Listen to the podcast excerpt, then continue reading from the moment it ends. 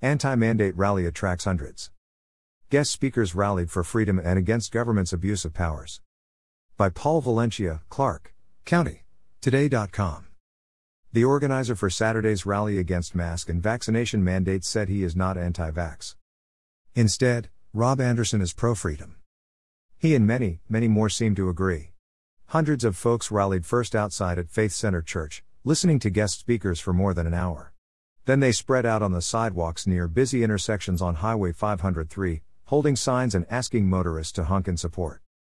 Organizers also had several spots along the highway for people to stop and sign the petition against mandating the vaccine for children.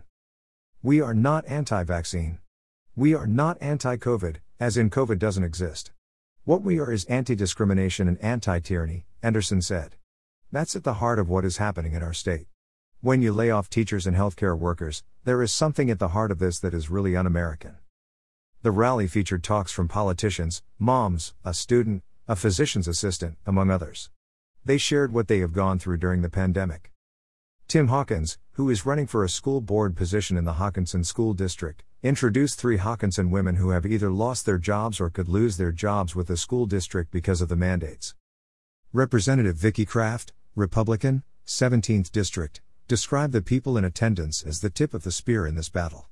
She said she was honored to be with them, standing for freedom. She said if the people are loud enough, eventually the ones who are abusing their powers will stop. We will stand up. I will continue standing for your children, and your grandchildren, and you and your rights.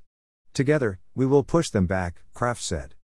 The Washougal moms spoke about the importance of holding school boards accountable.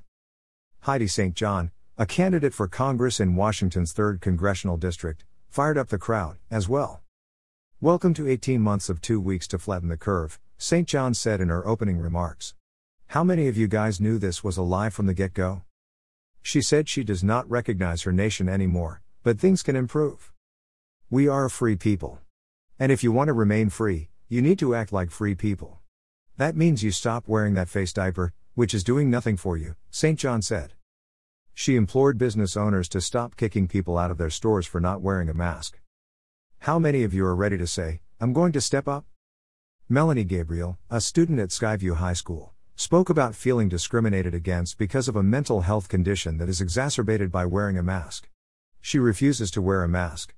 Because of this, she said, the school put her in a remedial class. She was an advanced student. It's really frustrating when you build a robot one day and do first grade math the next day, she said.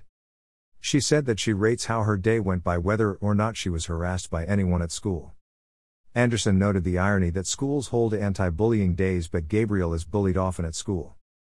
Scott Miller, a physician's assistant who had his license suspended recently, also was asked to say a few words. Miller has been encouraging patients to advocate for themselves. Show me the data, he said more than once, wondering why children would need vaccination against COVID, why children need to wear masks, why useless tests are determining whether a school stays open. The end of the speeches meant the beginning of the more public rally, with hundreds heading out to Highway 503. Anderson reminded all in attendance that it should be a lawful, peaceful rally. Spread the word. Tell folks where to sign the petition. All for freedom, he said.